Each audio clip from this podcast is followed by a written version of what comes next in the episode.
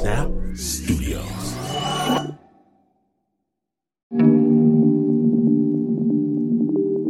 The best kind of friend does exactly what you want, laughs at all your jokes, and never asks for the last piece of pizza. But you might have to settle for someone a little less easy to get along with. You're listening to Spooked. Stay tuned.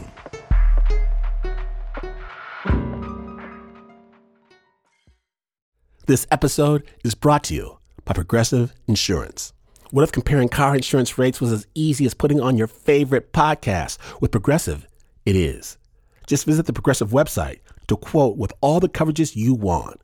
You'll see Progressive's direct rate, then their tool will provide options from other companies so you can compare.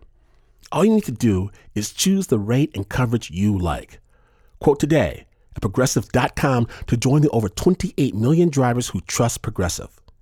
Progressive Casualty Insurance Company and affiliates comparison rates not available in all states or situations. Prices vary based on how you buy. From KQED and PRX, you've crossed over to Spooked.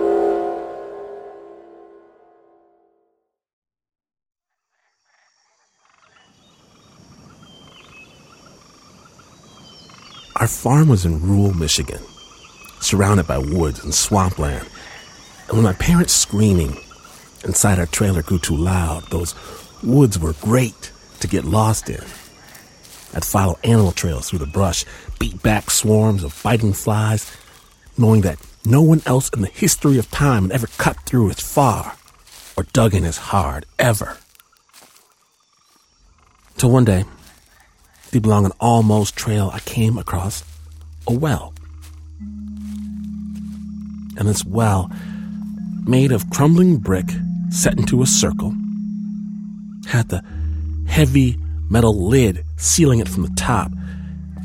And I thought I could lift it, maybe have a drink of water. When I heard a knock. Clear as that bright summer day, a knock from inside the well, as if someone inside wanted to get out.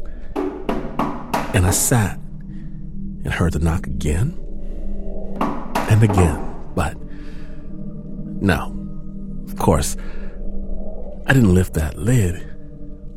Instead, I, I backed away. I turned and I ran home, didn't tell anyone. Still, I trekked back out there the next day and heard them knocking again. More frantic, maybe. Maybe, maybe not. Hello? Hello? And again, I did nothing. But then the next day, I made the trek all alone, sweating under the sweltering Michigan sun, and once again, I sat to wait on the sound. But this time, I heard nothing. I strained, pushed up close against the well. Nothing. Nothing. Nothing. Even then, it was so hot. And I was so thirsty. But I knew inside this well was water that I would never drink.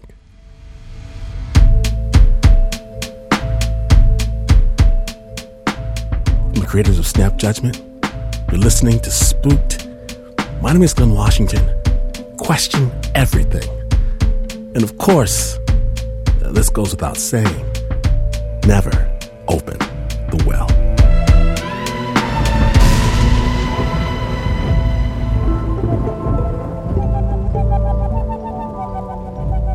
Today we begin spooked in the land next to the Vale, Ireland, where Shane Dunphy spent years working with kids as a social worker.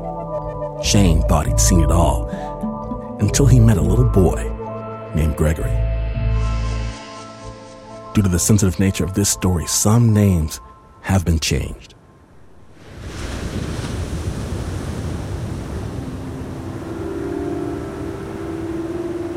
There's a small coastal town in Ireland that locals call the most westerly point in Europe, but it can feel like the last place on Earth. To the east, it's cut off by miles and miles of dense woods. The Finnegans, they lived just on the edge of these woods, so I found it extremely difficult to get there. It was 2007, and Shane Dunphy was fairly new to town. As he made his way to the Finnegans for a house visit, he couldn't see any clear street signs to follow. You go off one little country lane, down another by road, off another little laneway. The trees seem to, to close in overhead as you come up to the house. this tiny little sort of two up, two down workers' cottage, which looks like something out of Grimm's fairy tales. It was quite eerie. So I arrive out and I meet Gregory. Shane had learned that Gregory was continuously sneaking off at night into the woods. He had reddish blonde hair, greyish blue eyes, he was maybe a little bit on the small side and he doesn't really want to talk to me. As everyone imagines when you work with kids that you know conversation flows immediately, and it didn't at all. He pretty much froze when he saw me. And what I did was I played this game with him. Okay, I'm going to ask you questions. You can shake your head for no, nod for yes, okay, so you go to school in the village, and he nods for yes. And I say, okay, and your teacher is a six foot tall blue bunny rabbit. And of course, he laughs and says no. And we go on like this.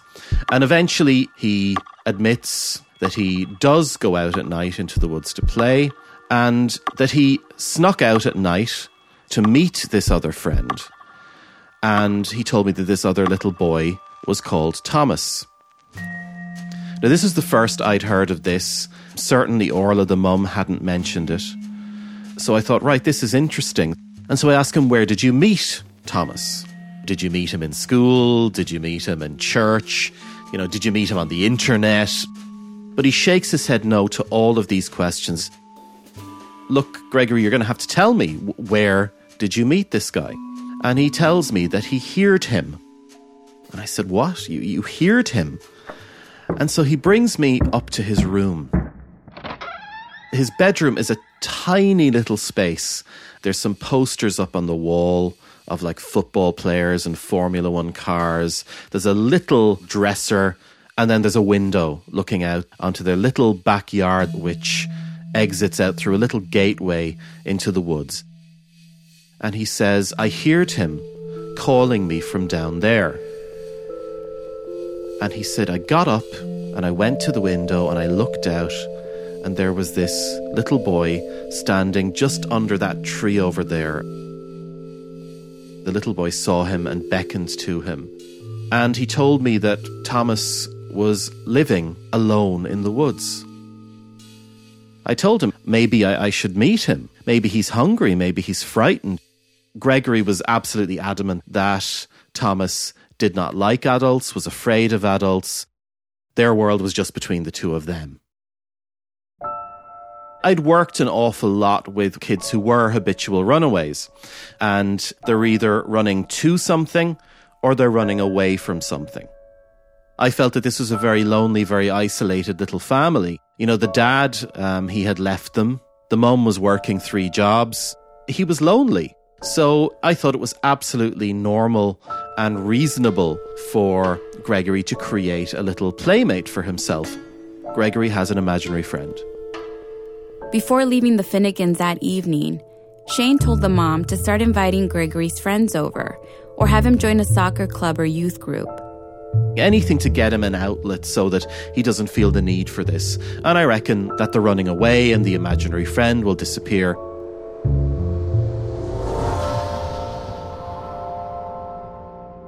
about two weeks later, just, I think it's over the lunch break actually that I got the phone call. And it was from a police officer who immediately said, You've been doing some work with the Finnegans. Orla, the mum, said you might have some input into what's happened. Gregory had disappeared the night before. The cops didn't find him until the next morning, miles away from home in the thick of the woods. Gregory said he'd been playing hide and seek with Thomas and that Thomas was still nearby. But the cops found no trace of the boy. Well, except for one thing. When they got back to Gregory's house, they searched the area outside his window. And they discover two sets of footprints. The, the guard, Harry, showed me a photograph of one of the sets of footprints with some measuring tape beside it for scale. One set of footprints was larger than the other, but they both clearly belonged to children. My heart dropped because I thought, oh my gosh, Thomas is real. And, and that really frightened me. Is Thomas being used to lure Gregory into something really, really sinister. I've been involved in cases before in the past where children were used to literally draw kids into paedophile rings, child abuse situations. Now, that doesn't happen every day, but th- these are realities. So, the big question on everybody's lips was who is this child? Shane talked to Gregory's mom again and told her to put a bolt or a padlock on all the doors and to hide the keys so that Gregory cannot escape anymore. I was starting to feel a certain sense of responsibility towards the family at this point. And also, I was starting to. I, I, liked Gregory. I thought he was a nice kid. I thought he was interesting and funny. And, you know, I kind of started to quite enjoy hanging out with him. So one afternoon, we went out for ice cream. Shane wanted to see if he could get Gregory to open up a bit more about Thomas, and he did.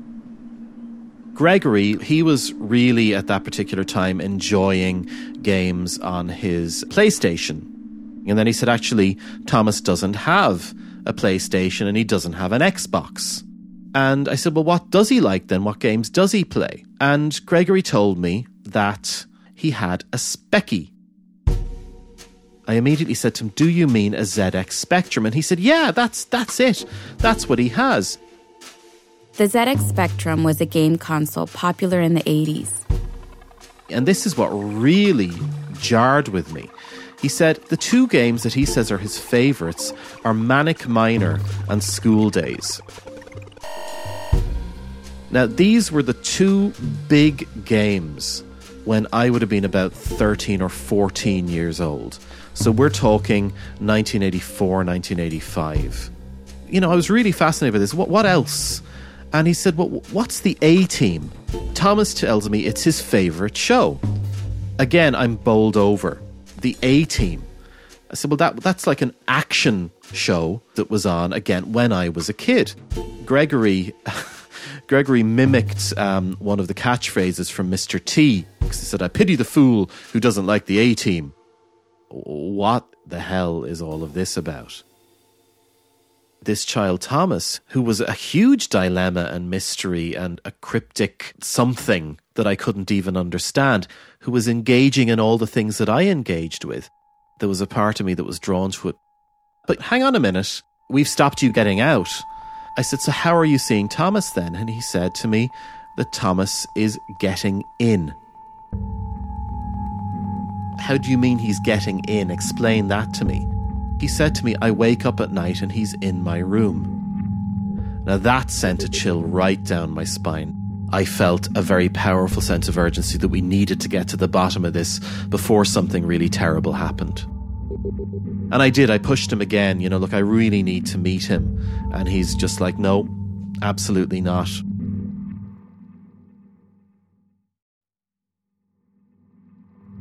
I had come home quite late one evening. I'd had a really rough day at work and uh, I'd kind of fallen asleep. And I, I remember being woken up by my cell phone ringing. It was Orla on the other end, and she was really upset, very agitated. And she asked me, could I come out to the house really quickly because something had happened. I said to her, you know, look, should I call the police on my way out? Has somebody tried to break in? She said, no, that the police can't help us with this. Now that kind of freaked me out a little bit. I thought, oh my gosh, what has gone on? I got in my car, got out there as quickly as I could. She brought me into the kitchen and she had an old cassette recorder sitting on the kitchen table. She said, play that. So I played it, had to actually pick it up and almost put it to my ear to hear what was being said. Gradually, I realized what I was hearing was two distinct voices, one of which was clearly Gregory's Gregory saying, No, Mammy gets afraid when I go outside to play with you. But the other was slightly lower and sounded almost as if it were coming from an older child. And I could hear the other child's voice becoming quite annoyed, quite agitated. You know, look, you know, you have to play fair. It's your turn. You need to come out with me now. You got the sense that he had stood up. And at that point on the recording, I heard Orla Gregory's mother bursting in. I heard her saying, you know, Gregory, are you all right? She told me that when she went into the room, Gregory was on his own, but she said the window was open and on the rug on the bedroom floor there was soil and pine needles and little twigs, as if somebody who had been walking around in the woods had been standing there. Shane went out back, and he did see a drain pipe running up the side of the house right beside Gregory's window. He figured that was how Thomas was getting in. For the sake of the mom, Shane threw out another possible explanation. Could it be Gregory pushing the fantasy to a new level where he's creating these two voices himself? But usually, when children do that, they're very, very deeply psychiatrically disturbed. And that just wasn't Gregory. I was just telling myself that these were just two frightened little boys who had found each other and somebody needed to help them. Shane sat down with Gregory again. He had to ask him who he thought Thomas really was.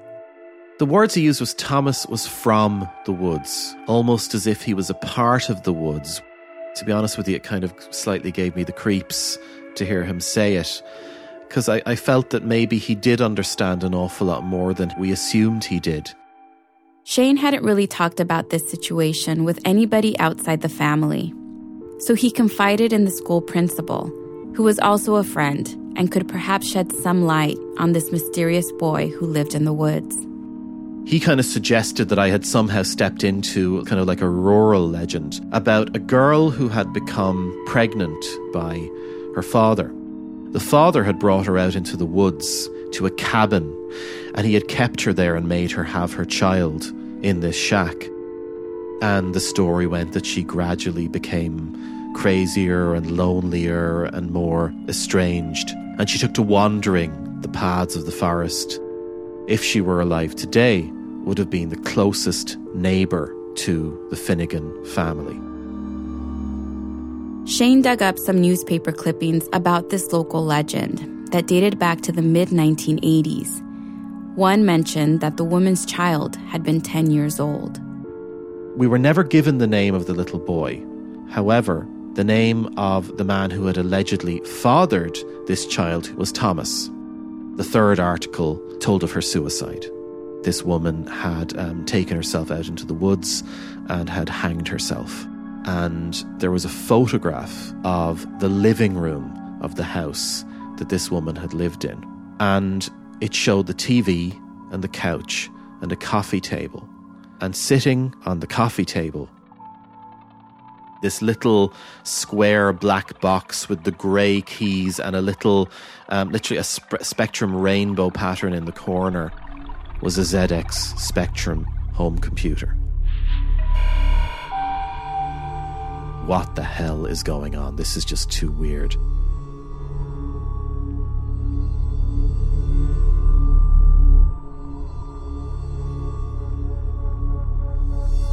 What the hell is going on? What the hell is going on? The stunning conclusion to Spooked.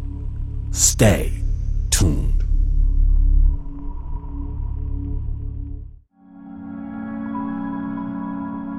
You're listening to Spooked. When last we left our hero, Shane Dunphy, he wondered if the universe was playing tricks on him. Spooked.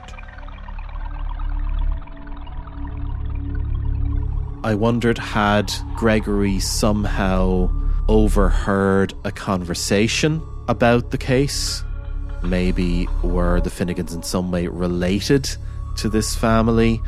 Uh, but again, I realized I was grasping at straws, and I was now starting to think I really don't know what's going on anymore. But Shane kept poking at it. According to one newspaper clipping, there was a local priest who had befriended the woman, and he was still alive. But when Shane went to see him, the man didn't want to talk. Shane was running out of leads to chase. I got a call from Orla she was borderline hysterical. Gregory was gone, but this time it was different. Orla had been preparing breakfast in the kitchen when suddenly Gregory shot past her and out the back door. She called after him, only to see him run into the woods. And he wasn't alone. There was another boy pulling Gregory by the hand we did call the police, but there was the, their reaction was looking at literally he's only gone. He's gone an hour. He's run away before. If he's not back by this evening, give us a call again, kind of thing. They were growing weary of the case at that stage. I called George Taylor, the principal of the school, who was my friend and who knew the woods intimately. And he had the principal guide them through the woods to try and find the two boys.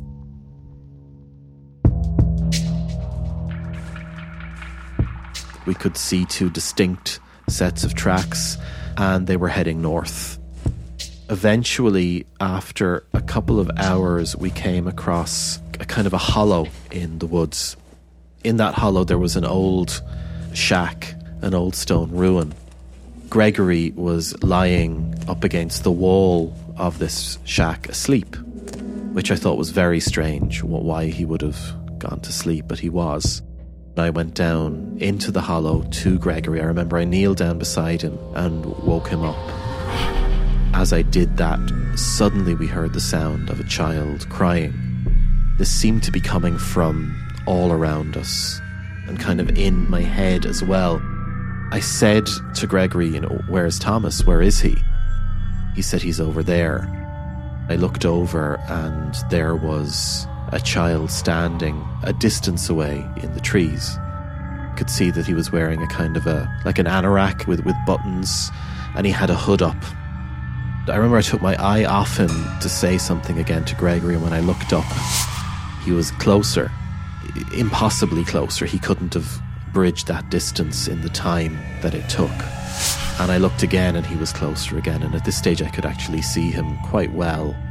You know, I could actually see um, kind of grass stains or moss stains on the knees of his jeans. And the sound of the crying was, was even louder. It was so loud it was hurting at times. I remember I picked up Gregory and gave him to George. And George said, Look, we got we have to get out of here. You know, we need to go. But there was still part of me that wanted to help this kid. Here he was, he was standing right in front of me. And he looked like a a boy. I, I held out my hand. I said, Come on, come with us. You know, we, we can talk about whatever's going on.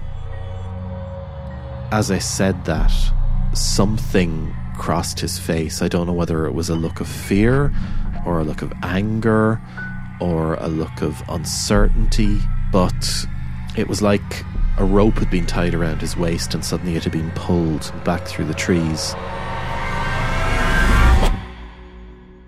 He was gone. Just whoosh. The sound stopped. The crying wasn't there anymore. We took Gregory and we started walking back home. And I remember him saying to me, Is, is he gone now? Is Thomas gone? I didn't have an answer. I didn't know what to say.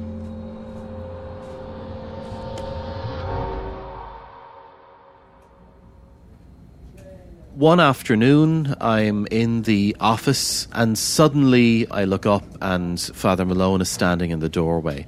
Father Malone is a local priest Shane had tried talking to days before. and he's clearly very distressed. And he tells me that he had to come clean. He did know more about the woman in the woods. Father Malone had visited her often.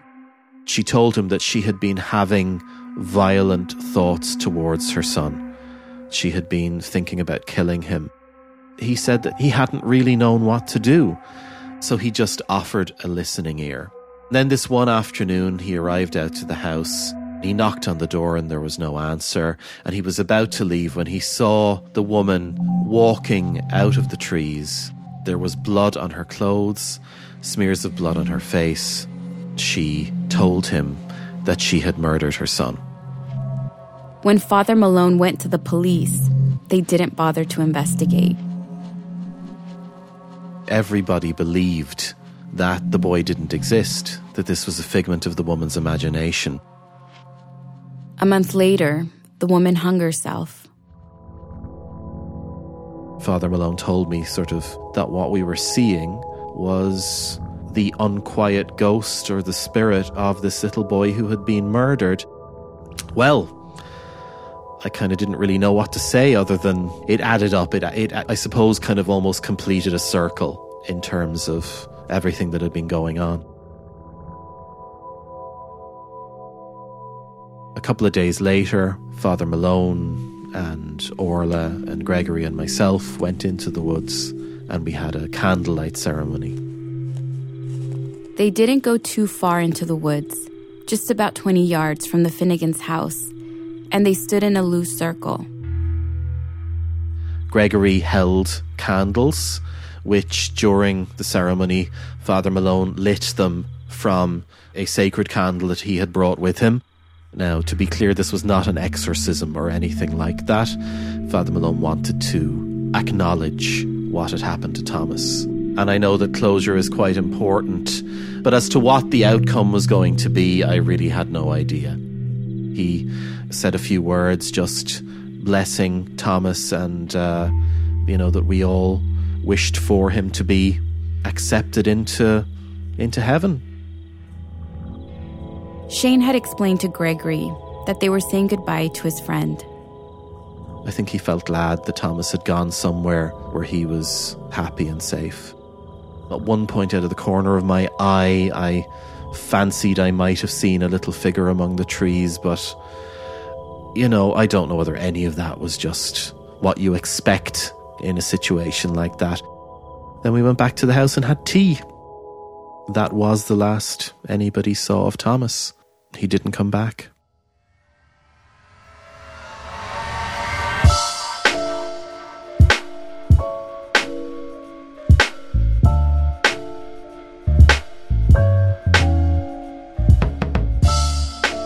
Big thanks to Shane Dunphy for sharing this story with the spooked. You gotta know, there's so much more to this piece, so much more. We'll have a link to Shane's book, The Boy They Tried to Hide, at spookedpodcast.org. That's the story we have for you. We want to hear the stories you have for us. Some spooksters have already hit us on the spook line. Let us know your story. Record onto your phone device, then you send it to spooked at spookedpodcast.org.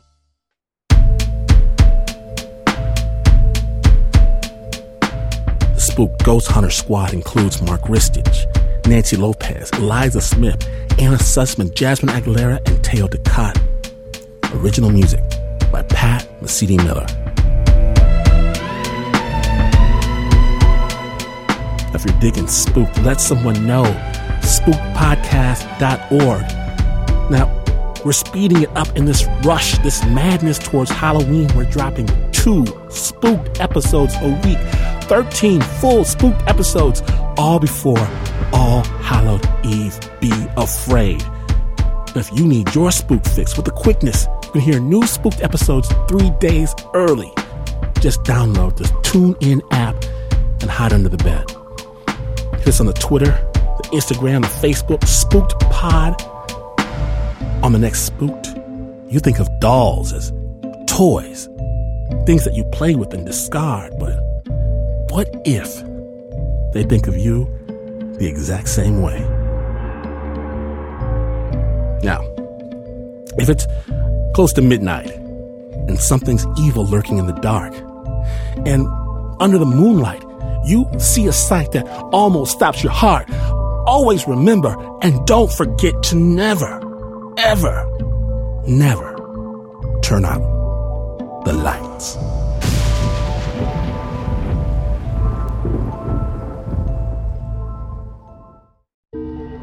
This story was summoned in the dark of night by KQED and PRX.